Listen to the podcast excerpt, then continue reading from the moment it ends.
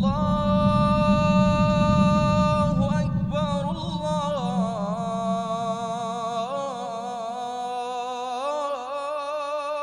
أكبر السلام عليكم ورحمة الله وبركاته. بسم الله الرحمن الرحيم. الحمد لله الولي الحميد الحكيم المجيد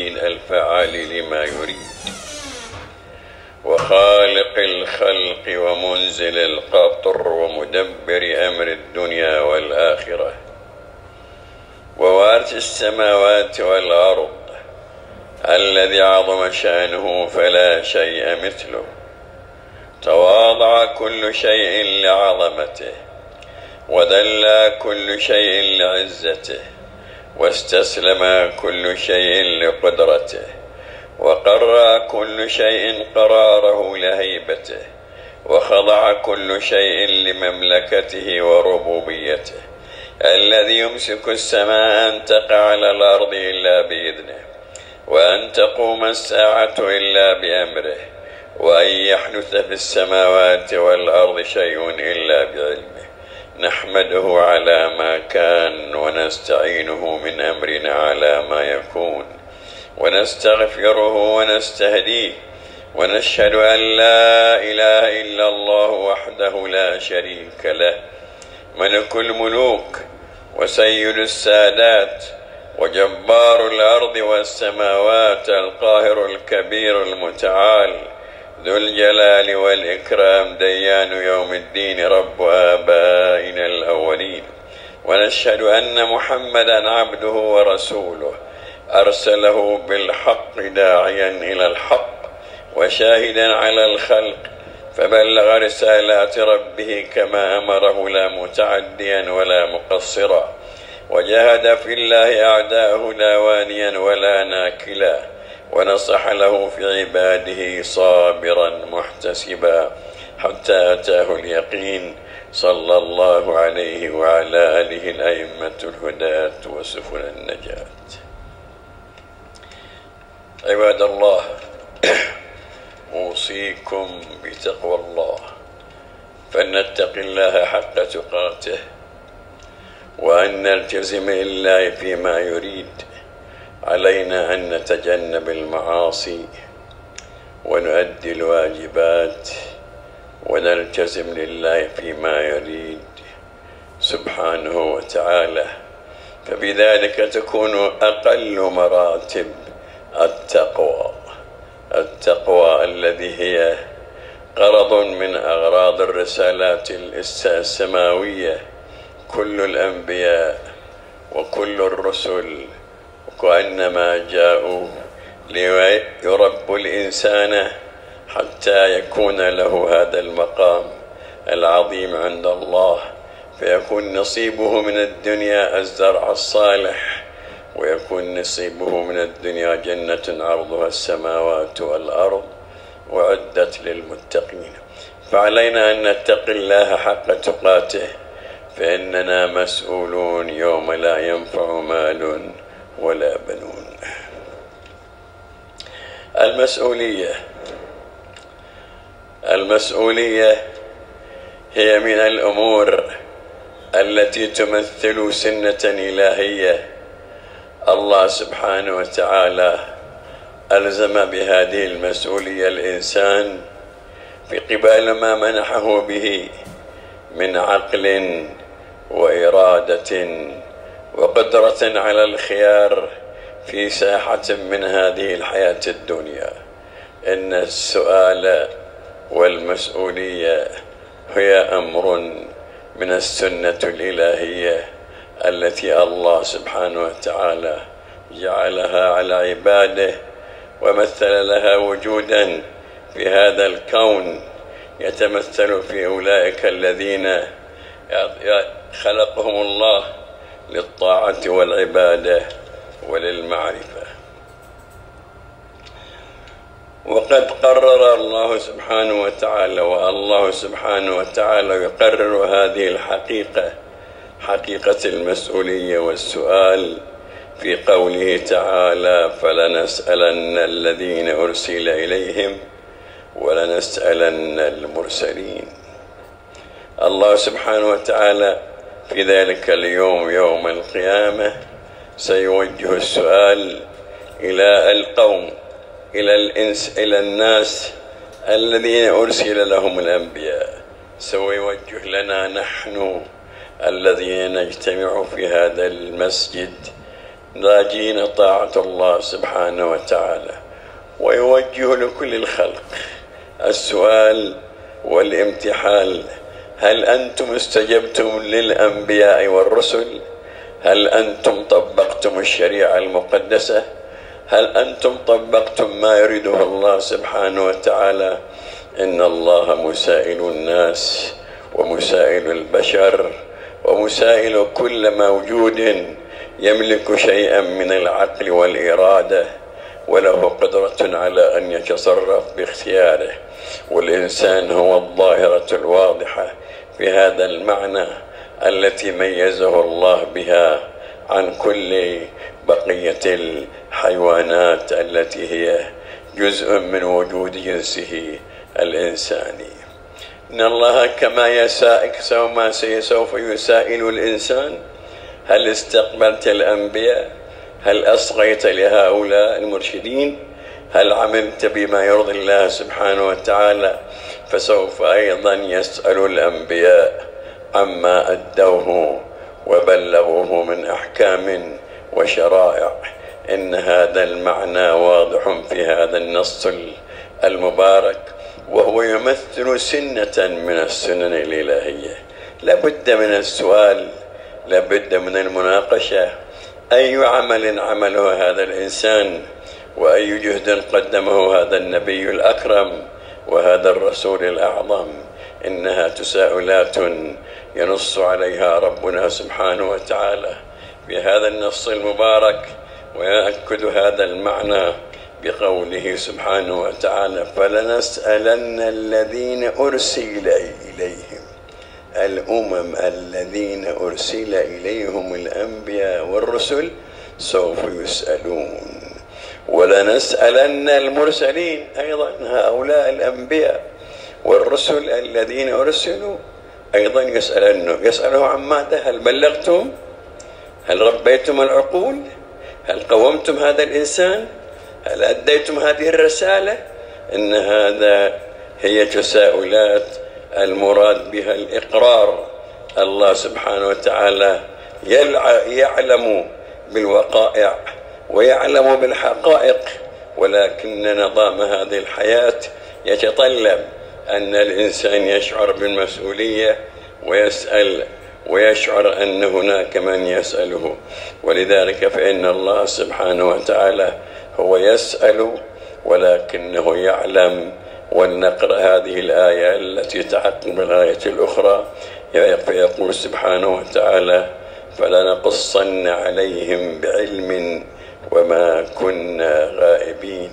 كل الوقائع التي مرت على هذا الإنسان والتي مرت على هؤلاء الأنبياء والمرسلين الله محيط بها وسوف يناقشهم من خلالها ليعطوا البصيرة في هذا الأمر الواقع أن المسؤولية إذا هي قانون إلهي يقع على عاتق من؟ على عاتق هذا الإنسان الذي يمتاز عن بقية الحيوانات بماذا؟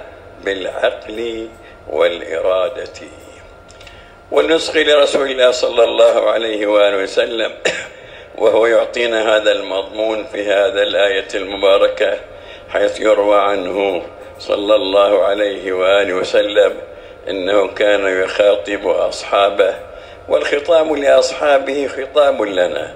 خطاب رسول الله في ذلك اليوم لم يكن مقيدا ومحددا بالمستمعين لأن الخطاب ليس خاص بالمستمعين والحاضرين بل هو شامل للحاضرين والمستمعين وغير المستمعين.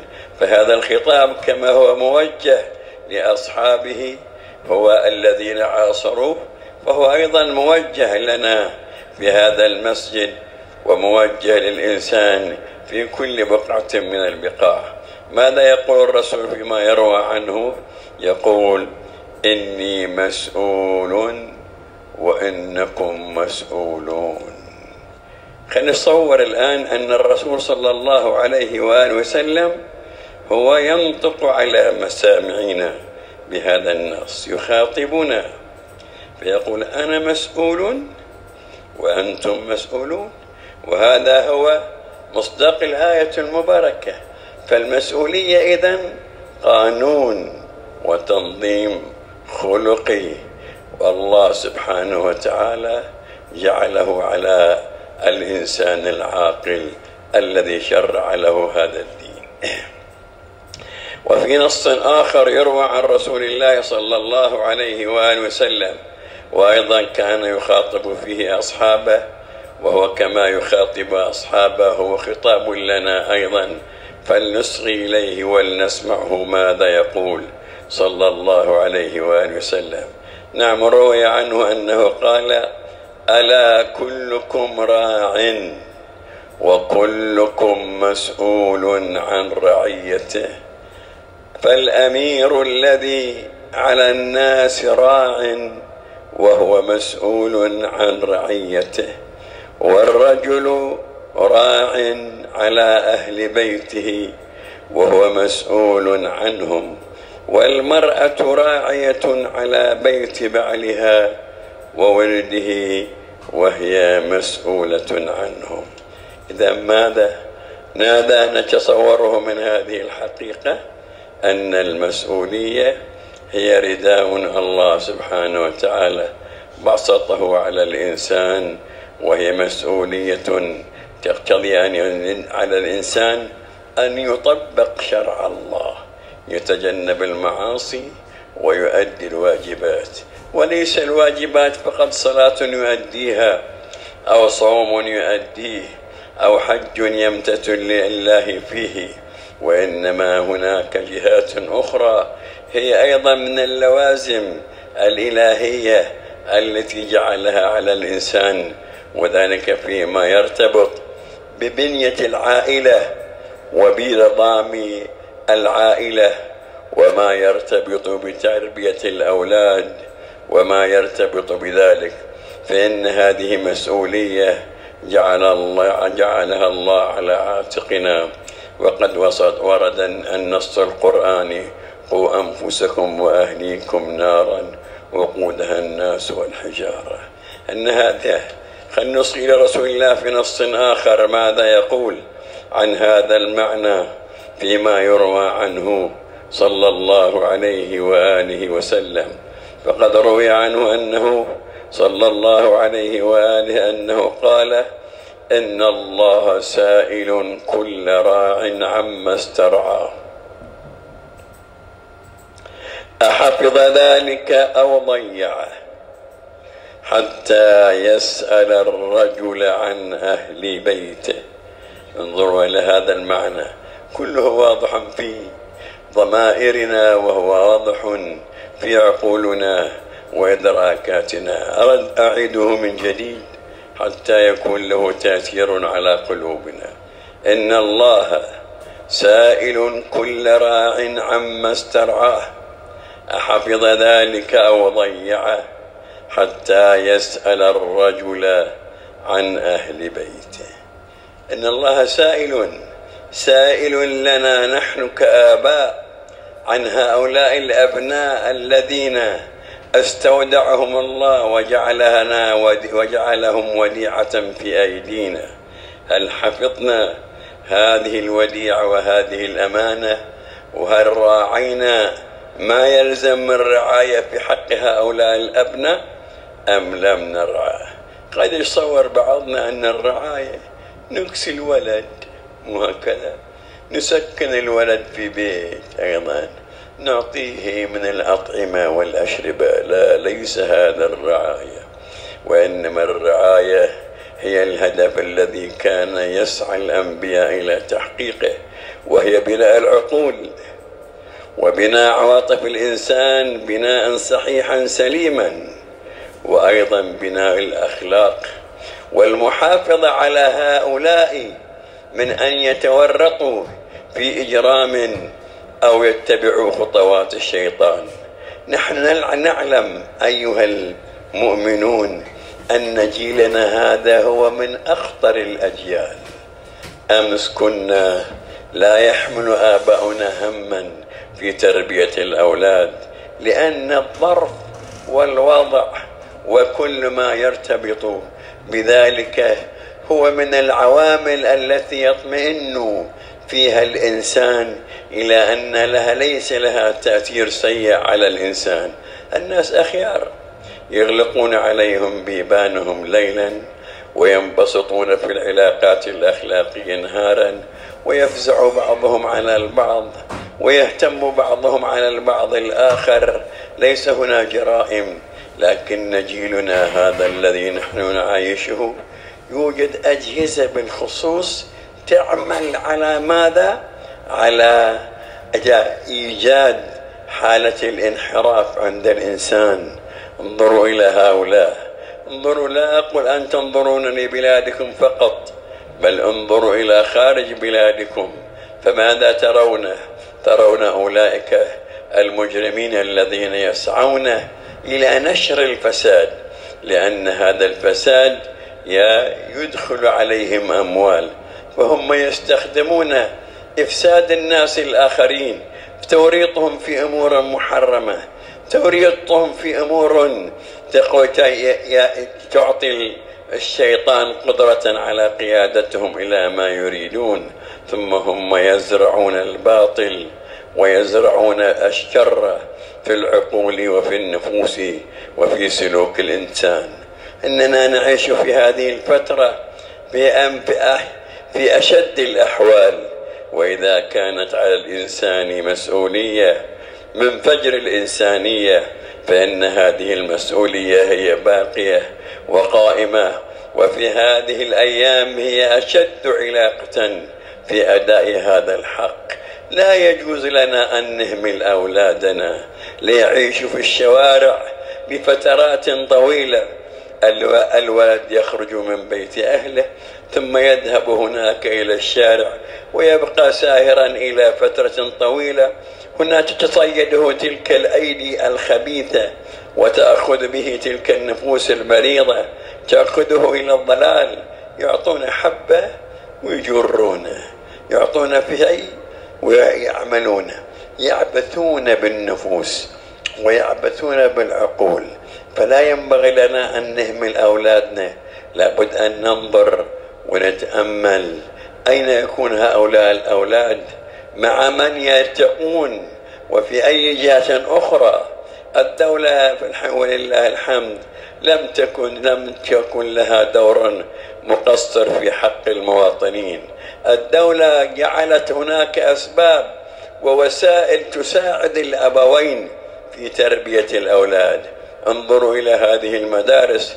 نجد طبعا هناك رسائل عندما يتأخر طالب من المدرسة مدير المدرسة يسأل وين راح الطالب؟ وين راحت الطالبة؟ لأن هذا أشياء طبعا لا شك أن الدولة تخدم المصالح التي ترتبط بالمواطنين وهي تسعى إلى أن يكون المواطن مواطنا متكاملا في ثقافته في وعيه في محبته لوطنه لا أن يكون نواة لقذارات أخلاقية وإلى أمور سيئة. انظر نبينا المصطفى يقول أننا مسؤولون مسؤولون عمن جعلنا جعل الله لنا الولاية عليهم وجعلهم أمانة في أيدينا حتى نرعاهم وحتى نعطيهم البصيرة.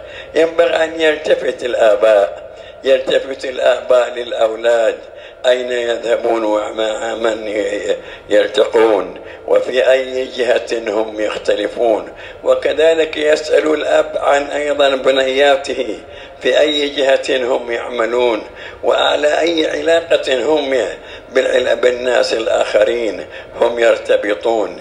ينبغي أن يسألهم أي شيء أنجزوه من دراستهم العلمية. ويسألهم أي موقف وقفوه من المواقف الطيبة التي تحقق لهم علاقة رحمية فيما بينهم وتحقق لهم علاقة طيبة مع الناس والبشر حينئذ. ينبغي التسائل وينبغي التأمل. لا يجوز لنا أن تستخدمنا الدنيا وتبعدنا عن الحظ الذي جعله الله لنا في الآخرة ومن الحظ الذي جعله الله لنا في الآخرة. إن الله أنعم علينا بهذه النعم. أعطانا أولاد وبنين. أعطانا أولاد وبنين ليس لنضيعهم بل نربيهم ونثقفهم ونزرع الإيمان في قلوبهم ونبني أيضا سلوكهم بالأخلاق الجميلة الحسنة ونكون منهم مواطنين يخدمون البلد ويخدمون الوطن ويكون لهم حب وعشق إلى بلدهم يرعوها ويعملون على ما فيه الصلاح. إن الله سبحانه وتعالى مسائلنا وهذه إحدى المسؤوليات التي تقع على عاتقنا. ليس المسؤولية فقط بيننا وبين الله في أمر العبادة بل المسؤولية بيننا وبين الله. في أمر بناية الحياة والحياة الاجتماعية الصحيحة السليمة ومراعاة والاهتمام والمراعاة لعوائلنا. لا بد أن نتدبر هالموضوع وأن يكون لنا علاقة به. فإننا مسؤولون. يوم لا ينفع مال ولا بنون إلا من أتى الله بقلب سليم. أعيد عليكم هذا النص لنعرف هذه المسؤولية وما هي حدود هذه المسؤولية.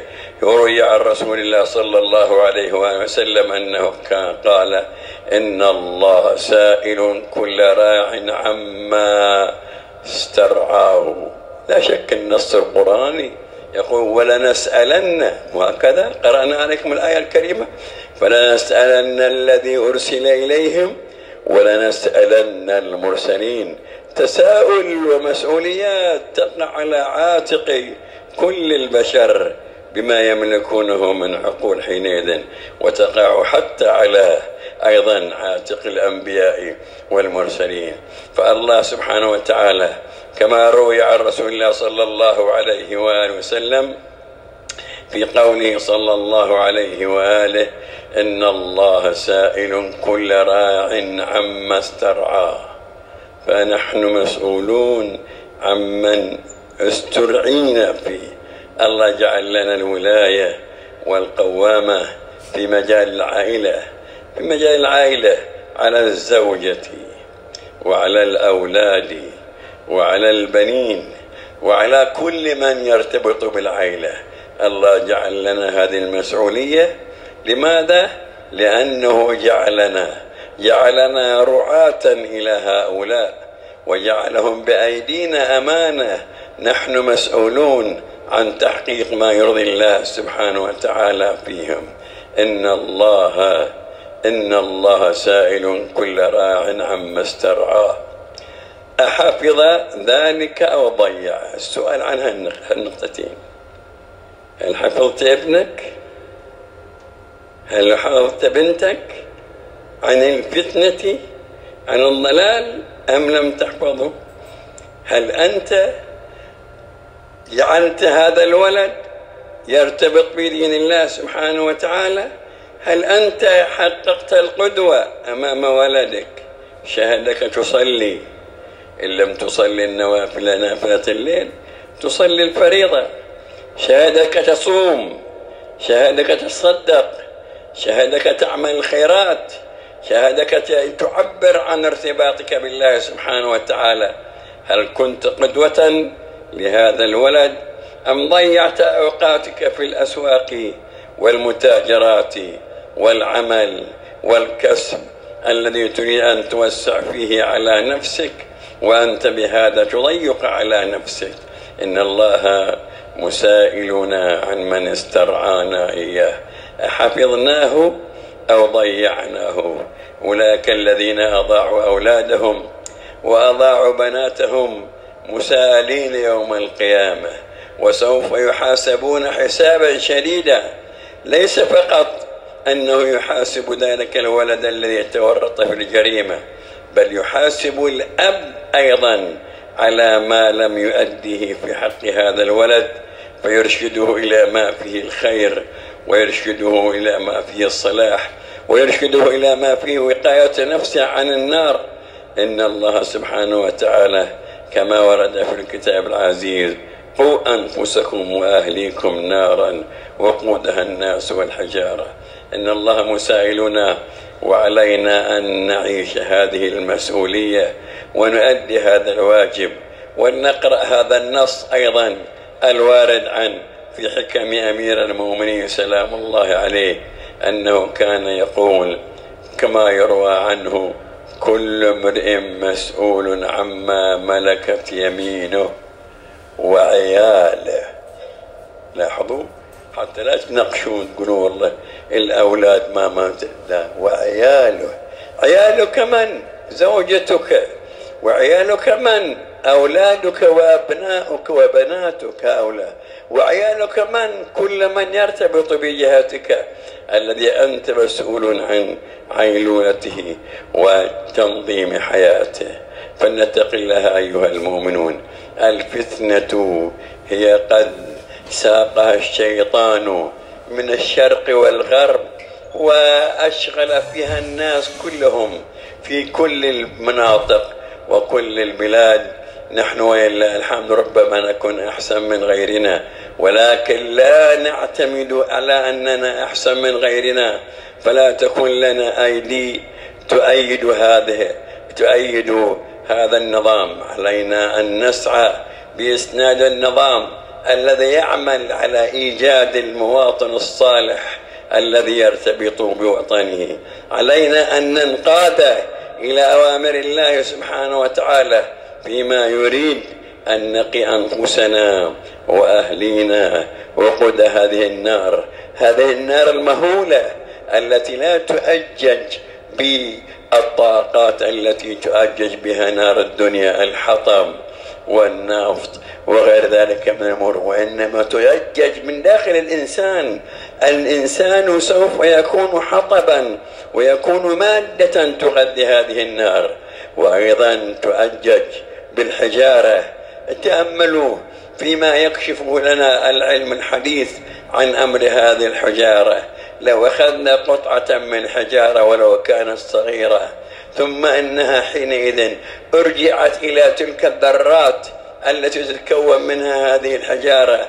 إنها ذرات تعد بالملايين وبالمليارات لو أن هذه تصادمت واشتعلت نارا لا يمكن أن يعطي الإنسان أي تصور في عظمة هذه النار.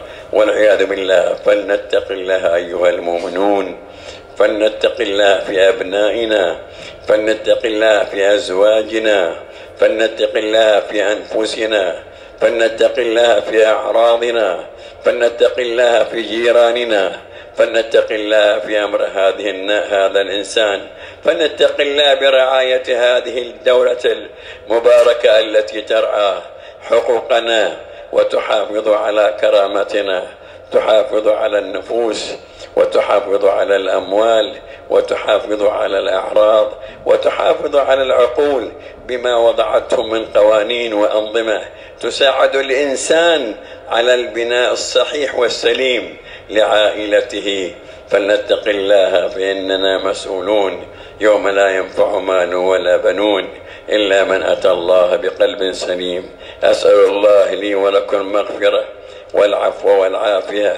وأحمده على هذه هذه النعم العظيمة التي منها اجتماعنا في هذا المسجد لنؤدي هذه الفريضة ولنذكر الله وإن كنا نعيش في أي ساعاتنا الأخرى بعيدين عن هذا المورد العظيم المبارك.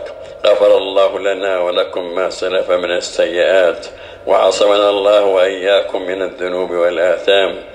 وإن أحسن الحديث وأبلغ الموعظة. كتاب الله العزيز. أعوذ بالله من الشيطان الرجيم. بسم الله الرحمن الرحيم. والعصر إن الإنسان لفي خسر. إلا الذين آمنوا وعملوا الصالحات وتواصوا بالحق وتواصوا بالصبر.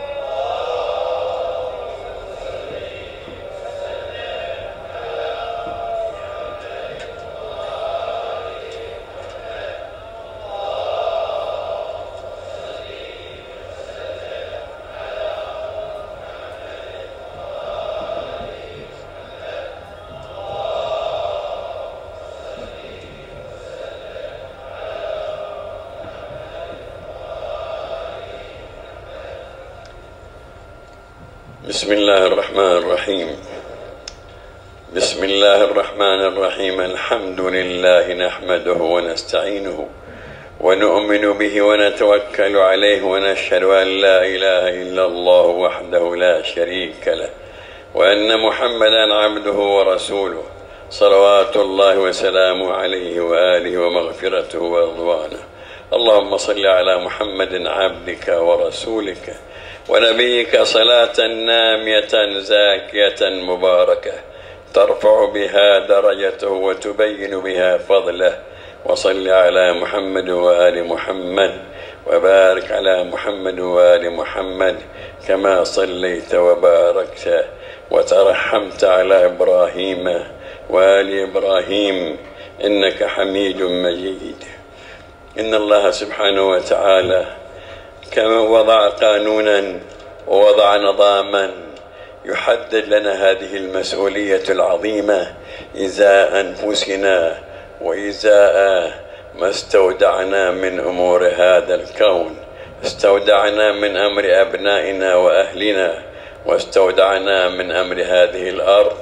واستودعنا من أمر هذه الكائنات التي جعل لنا التسلط أو السلطان عليها.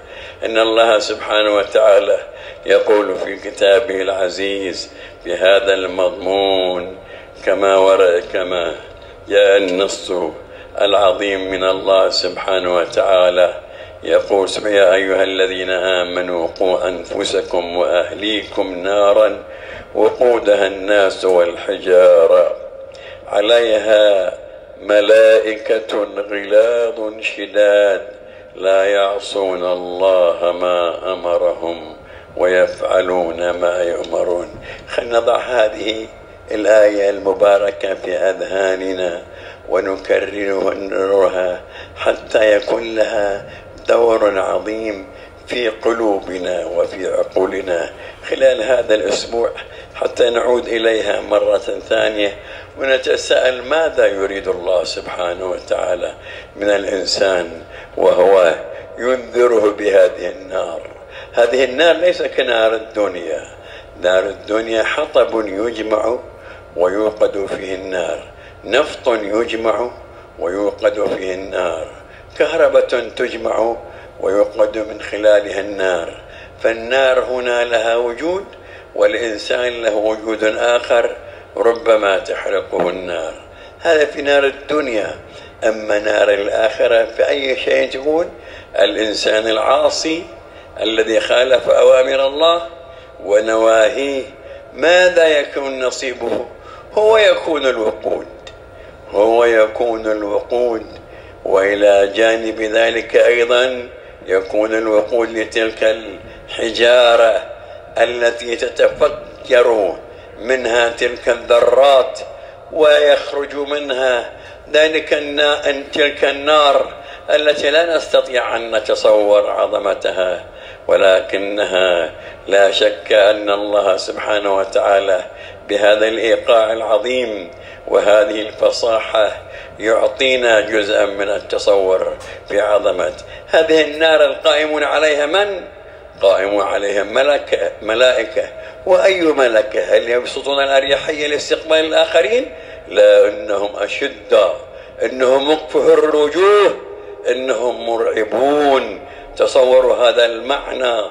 إن هؤلاء الذين سخرهم الله تسخيرا تكوينيا لا يعصون أوامر الله وسوف ينفذون في هذا الإنسان الذي لم يسترعى تلك الأمائن وتلك المسؤولية ويؤدي تلك المسؤوليات. سوف يكون وقودا لهذه النار وسوف تكون إدارة هذه النار بهذه الوجوه المقفهرة الشديدة المخيفة المرعبة.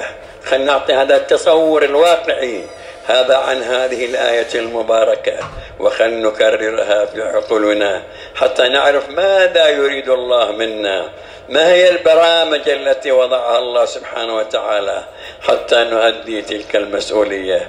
أسأل الله أن الله يغفر لي ولكم ويرحمنا برحمته ويعفو عنا ويجعلنا في حدود المسؤولية في تأدية ما يرضي الله سبحانه وتعالى. ويتجاوز عن سيئاتنا. وأصلي على خير الأنام.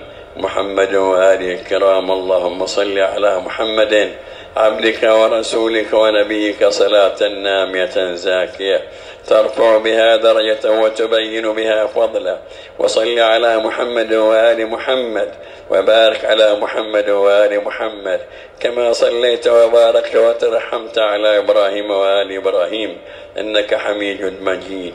اللهم صل عليه وعلى آله الطيبين الأبرار وخلفائه السادة الأخيار.